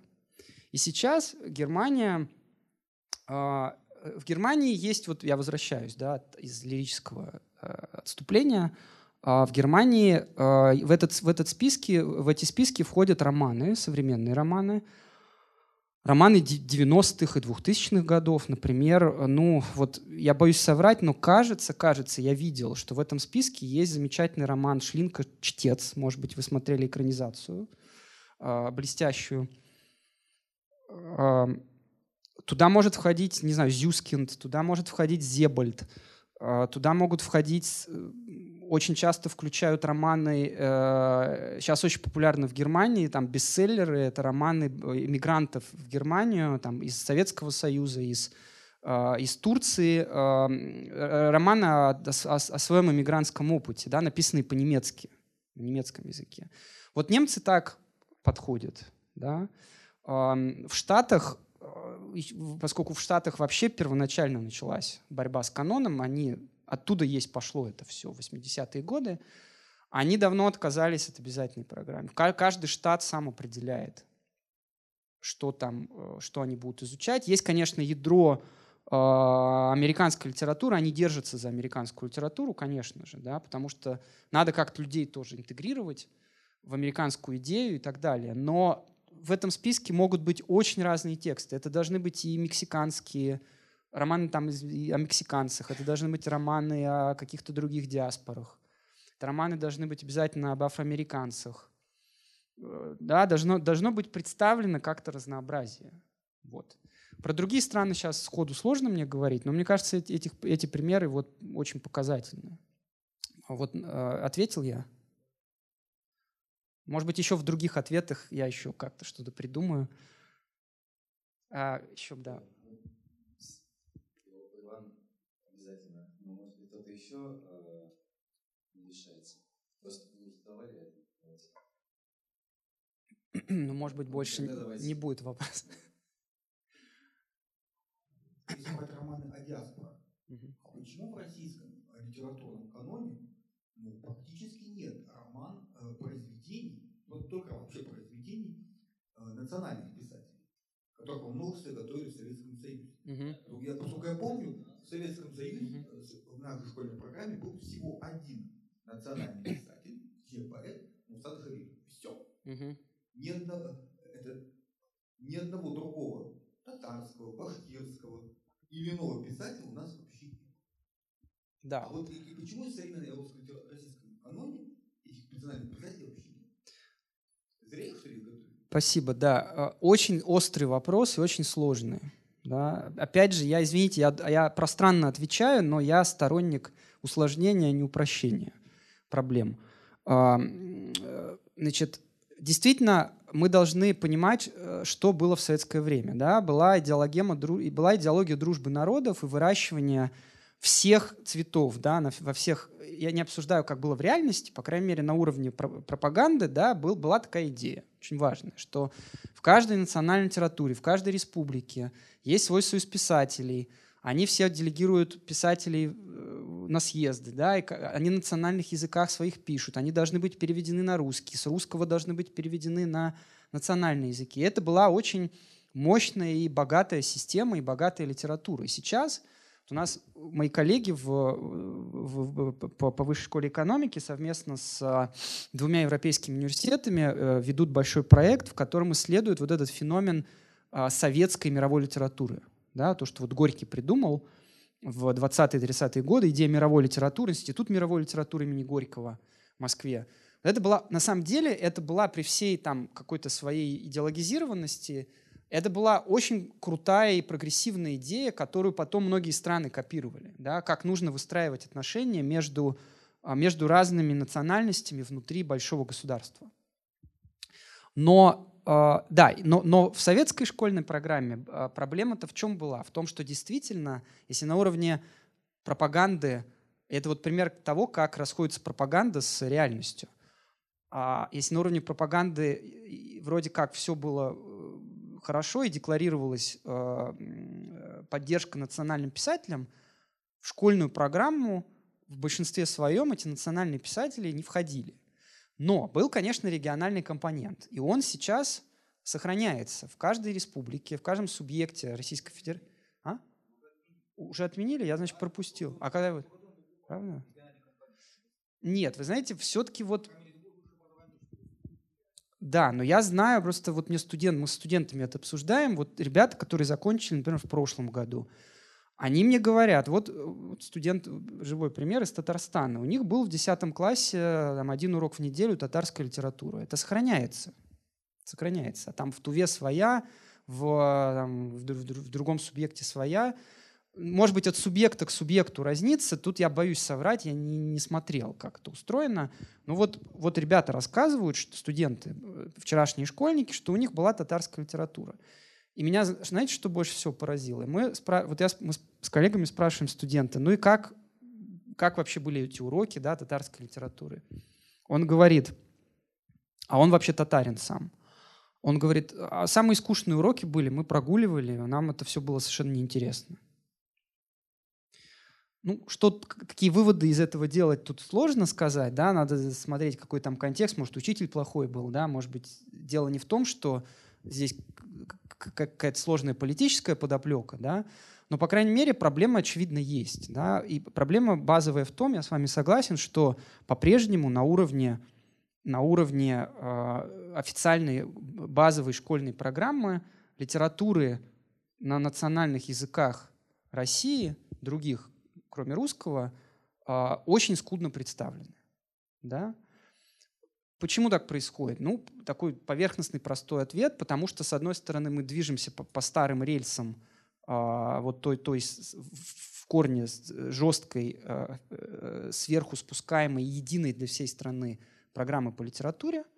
А, да, почему мы движемся по этим рельсам? Ну, тут уже социополитические причины, на мой взгляд. Никаких культурных и внутришкольных здесь причин нет. Какая политика, такая и, и школьный проект.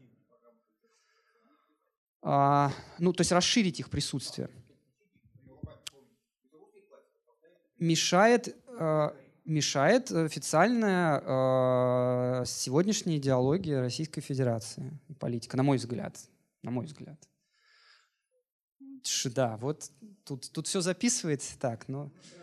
А, ну, мы это мы на лекциях то же самое говорим, и студентов мы точно так же, я, по крайней мере, учу, поэтому я, в общем, как-то ничего такого подрывного э, я не сказал. Но, по крайней мере, это надо, это надо обсуждать, мне кажется, и, и коллеги, и учителя пытаются, ну, вот то, что я знаю, например, по, по, московским коллегам, питерским, они на всех каких-то съездах учителей и при, при Минобре, они стараются это обсуждать. Но там, знаете, в чем еще проблема? Вот я с коллегами общался, они говорили, что внутри учительского сообщества нету консенсуса. Очень много учителей само хочет, э, чтобы все осталось как есть. Вот это меня тоже в свое время поразило, и я хочу об этом упомянуть. А, я не знаю, ну тут я боюсь эм, как бы краской какой-то это мазать, черной или белой, а, почему люди хотят, чтобы все осталось как есть? Ну, по-разному хотят. Кому-то лень что-то менять, надо переучиваться, надо новые программы составлять. А если спустить новую программу, надо все, все полностью менять. А когда ты найдешь время менять? Кто-то искренне верит, что это должно все остаться так, как есть, потому что канон — это последнее, литература — это последнее, что нас всех объединяет. Иначе все рухнет, как я говорил. И России не будет больше как страны, да, как единого культурного пространства на русском языке. А, потому что это же все, все же прекрасно понимают, что я тоже, моя лекция это все вам демонстрировала, что за изучением литературы стоит огромный идеологический потенциал. Это не просто пришли, что-то пообсуждали, ушли, да, и научились, научились там сочинения писать. Это идеология не в смысле пропаганда, да, я развожу два этих понятия, это разные вещи. Идеология может быть прекрасной, да, и хорошей, а, вот, а, такая, какая есть, да, а, и разной может быть. Может такая, может там, консервативная, может либеральная, может еще какая-то другая, левая, правая, а, центристская, разная. Но за изучением литературы стоит идеология. Поэтому, если мы отказываемся от а, единого списка и канона, то это значит, что мы отдаем себе, то это, это значит, что мы автоматически движемся в сторону западных стран и, ну, условно, европеизации и еще большей модернизации и освобождения всего. К чему это может привести? Не знаю. Но надо понимать, что это обязательно к чему-то приведет. Да? Это, это даст плоды. Какие это будут плоды? Да? Ну, не знаю, я не, не, не геополитик, не, не, не политолог, не, знаю. Но совершенно очевидно это приведет, что я твердо могу сказать, это, конечно, и это мы видим по другим странам, это, конечно, приведет к центробежным э, тенденциям. То есть люди начнут по-разному думать о культуре, о языках, начнутся какие-то выступления, а дайте нам, уберите вообще русскую литературу. Вот в Республике Чечня скажут, уберите вообще русскую литературу, или, не знаю, в Ямало-Ненецком округе скажут, уберите вообще русскую литературу, мы хотим другую литературу. Другой округ, как, не знаю, какой-нибудь Красноярский край скажет, мы хотим английскую, французскую изучать литературу. Например. Вот. Но это, это вот самые простые последствия. Так было в Соединенных Штатах. Я, заметьте, я не говорю, хорошо это или плохо, да, а, просто факты. Вот тоже очень длинно я отвечал на ваш вопрос, но это, это очень, э, на самом деле, животрепещущие проблемы, потому что канон, правда, вот я попытался вам показать, что литературный канон — это такое орудие, такая сила, которая очень, очень сильно влияет на наше мышление.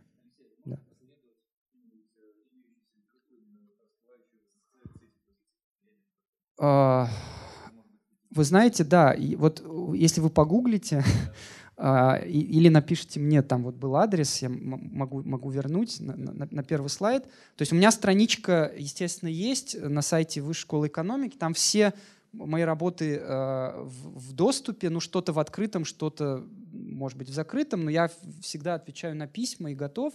Но, ра- разумеется, помимо меня есть, конечно, и другие коллеги в России, кто этим занимается. Вот я могу э, вам посоветовать упомянутого Михаила Павловца, Михаил Павловец. У него есть в открытом доступе, он э, в журнальном зале, в журналах разных и школьных, и нешкольных, очень хорошие статьи о том, как в 20 веке была устроена литература в школе и канон. Он замечательно об этом пишет, он э, блестящий популяризатор, он, он и в школе преподает, и, и его даже приглашали в Государственную Думу выступать перед депутатами о, том, как устроено литературное образование сейчас в России. Вот. И э, вот вы можете просто почитать. Он, он, э, то есть я, я больше, конечно, занимаюсь э, исследовательской да, работой, а он, он больше именно э, дает интервью просветительской. Да, я только как бы начинаю э, рассказывать. У меня есть какие-то там интервью, но это пока очень мало. Вы знаете, уже, уже, в смысле, еще нет, но а, уже замысел есть, и э, работа идет, но, к сожалению, не, не очень быстро, потому что есть другие замыслы. Вот. И завтра, если я, извините, но, но не могу не сказать, что завтра я, я приехал на два дня в Екатеринбург, и завтра, э, Саш, я могу об этом сказать, да? Ну, такая самореклама, но э, просто завтра параллельное, э, смежное, смежное э, выступление. Вечером я в Петровском говорю о своей книге, э, совершенно другой проект, который давно начался, и я его довел до конца. А Для серии «ЖЗЛ» я написал биографию русского критика Николая Добролюбова. Поэтому я вас приглашаю, если кто сможет, то мы завтра в 7 вечера обсуждаем совершенно другую проблему, но вот э, ну, тоже проблема критики там возникнет, да, вот почему Добролюбов владел умами, что происходит с критикой в России вообще сейчас, например, и что с этим делать. А, Вот. И, но проблема в том, что по-русски очень мало пишут на, на эти темы, очень мало. К сожалению, мы пытаемся как-то сейчас вот э, создать э, такую группу, сеть исследователей, популяризаторов, которые в разных городах об этом пишут, и, и учителя, и учителей много среди них. Да, да, я даже не могу, не могу сказать, что я ее очень хорошо знаю, но мы с ней м, шапошно знакомы по одной конференции. Да. Мгм. Да, она замечательный фольклорист, один из ведущих в России, вот в СПБГУ она работает, да. Мгм. Мгм. Да, спасибо, что напомнили, да, об этом. Может быть, еще возникли у кого-то вопросы? Провокационные? Скажите, пожалуйста, какой фактор, по-вашему, влияет наибольшее, наибольшее влияние оказывает на изменение литературного канона и на его формирование? А, если ранжировать, да, сло- сложный вопрос. Вы знаете, я, я наверное, все-таки отвечу, что идеология. Идеология. А, Ну и вытекающие из нее э, политические действия. То есть система запретов, о которой я говорил, или наоборот, от- открытие всех шлюзов. Да? А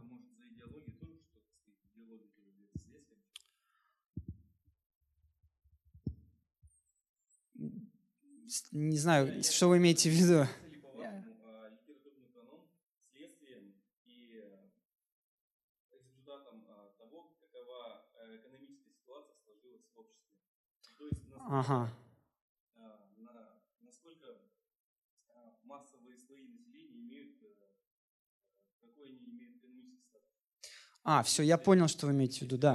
Если ранее, они имеют, э, не имеют такого статуса практически революционной, Мгм. и в европейских странах с приходом капитализма, то есть начинается Мгм. борьба за свободу. Да, да, спасибо. Действительно, я об этом совсем ничего не сказал, потому что этим я меньше всего э, интересуюсь и занимаюсь, но действительно я, я читал об этом некоторые работы. А, Действительно, а, есть исследования, кажется, которые показывают, что а, вот уж точно на, у- на, на уровень чтения, на, э, на процент читая- читающих э, людей от населения влияет э, социоэкономический уклад и уровень жизни. Соответственно, чем выше уровень жизни а, в стране, тем с большей вероятностью люди, а, ну, естественно, больше покупают книги, большее разнообразие а, книжной продукции, жанров, больше продажи, больше люди читают, создаются разные формы, инфраструктура, ниши для обсуждения книг, для популяризации чтения, в том числе художественной литературы.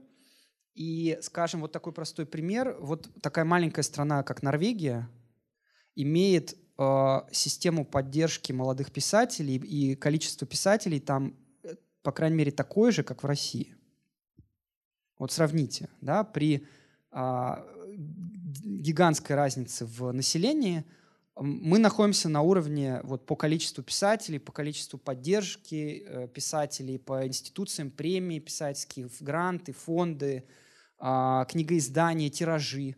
Мы на уровне, вот у нас точно так же, как в маленькой Норвегии. Да-да-да, и в этом смысле я с вами согласен, действительно, вот, вот это, это очень важно, да, это очень важный фактор, конечно, но на канон он, я бы все-таки сказал, что он опосредованно влияет. То есть не прямая связь, но косвенная через э, потребление э, книг людьми. А еще один вопрос у меня возник. Задам. Когда вы- Давайте последний вопрос, потому что мы уже во Да, да. А когда вы говорили о формировании нового канона США, Мгм. вы упоминали, а, там, когда были у вас указаны Мгм. позиции. А, Скажите, насколько вы увязываете формирование нового канона с э, результатами американской войны? А, в США, да? То есть, иначе Я понял. Если бы Север не победил, было бы популярно активно Да-да-да. О, Да, замечательный вопрос. Вы знаете, насколько я понимаю, тоже немножко я об этом читал э, у американских исследователей. Они действительно обнаруживают связь, а, очень-очень а, серьезную связь, очень внятную связь между, между ростом, ростом ам, расизма после, м, то есть в 80-е и 90-е годы, а, то есть, когда гражданская война закончилась, да, расизм, расизм же никуда не делся. Да, он, наоборот, был очень большой скачок расизма, в, э, который продолжался до 1970-х годов, почти там, 90-80 лет в Соединенных Штатах. Вот этот скачок и эскалация расизма, и вот все эти сегрегации, да, разные входы для черных и для белых, это все привело к, в 1900-е годы э, то есть есть причинно-следственная связь в вот таком мощном э, подъеме а, представления о национальной американской литературе, о том, что надо, надо строить, надо, надо создавать вот этот канон э, нашей американской прозы, Марк Твен, там, Гарриет Бичерстоу, Брэд Гарт, да, а, та- там более сложно это, там не так все просто было, но, но в целом вот я видел, что они диагностируют эту зависимость. Вот, вот я бы так ответил, это то, что мне известно про связь между последствиями гражданской войны и ее исходы, да, и между тем, что, что получилось в, нача- на рубеже 19-20 веков. А вот в таком, э, в таком э, изводе, как вы сформулировали, что бы было, если, я не знаю. Ну, и это был последний вопрос, видимо, да? Спасибо. Спасибо всем, что пришли. Э, Очень классно.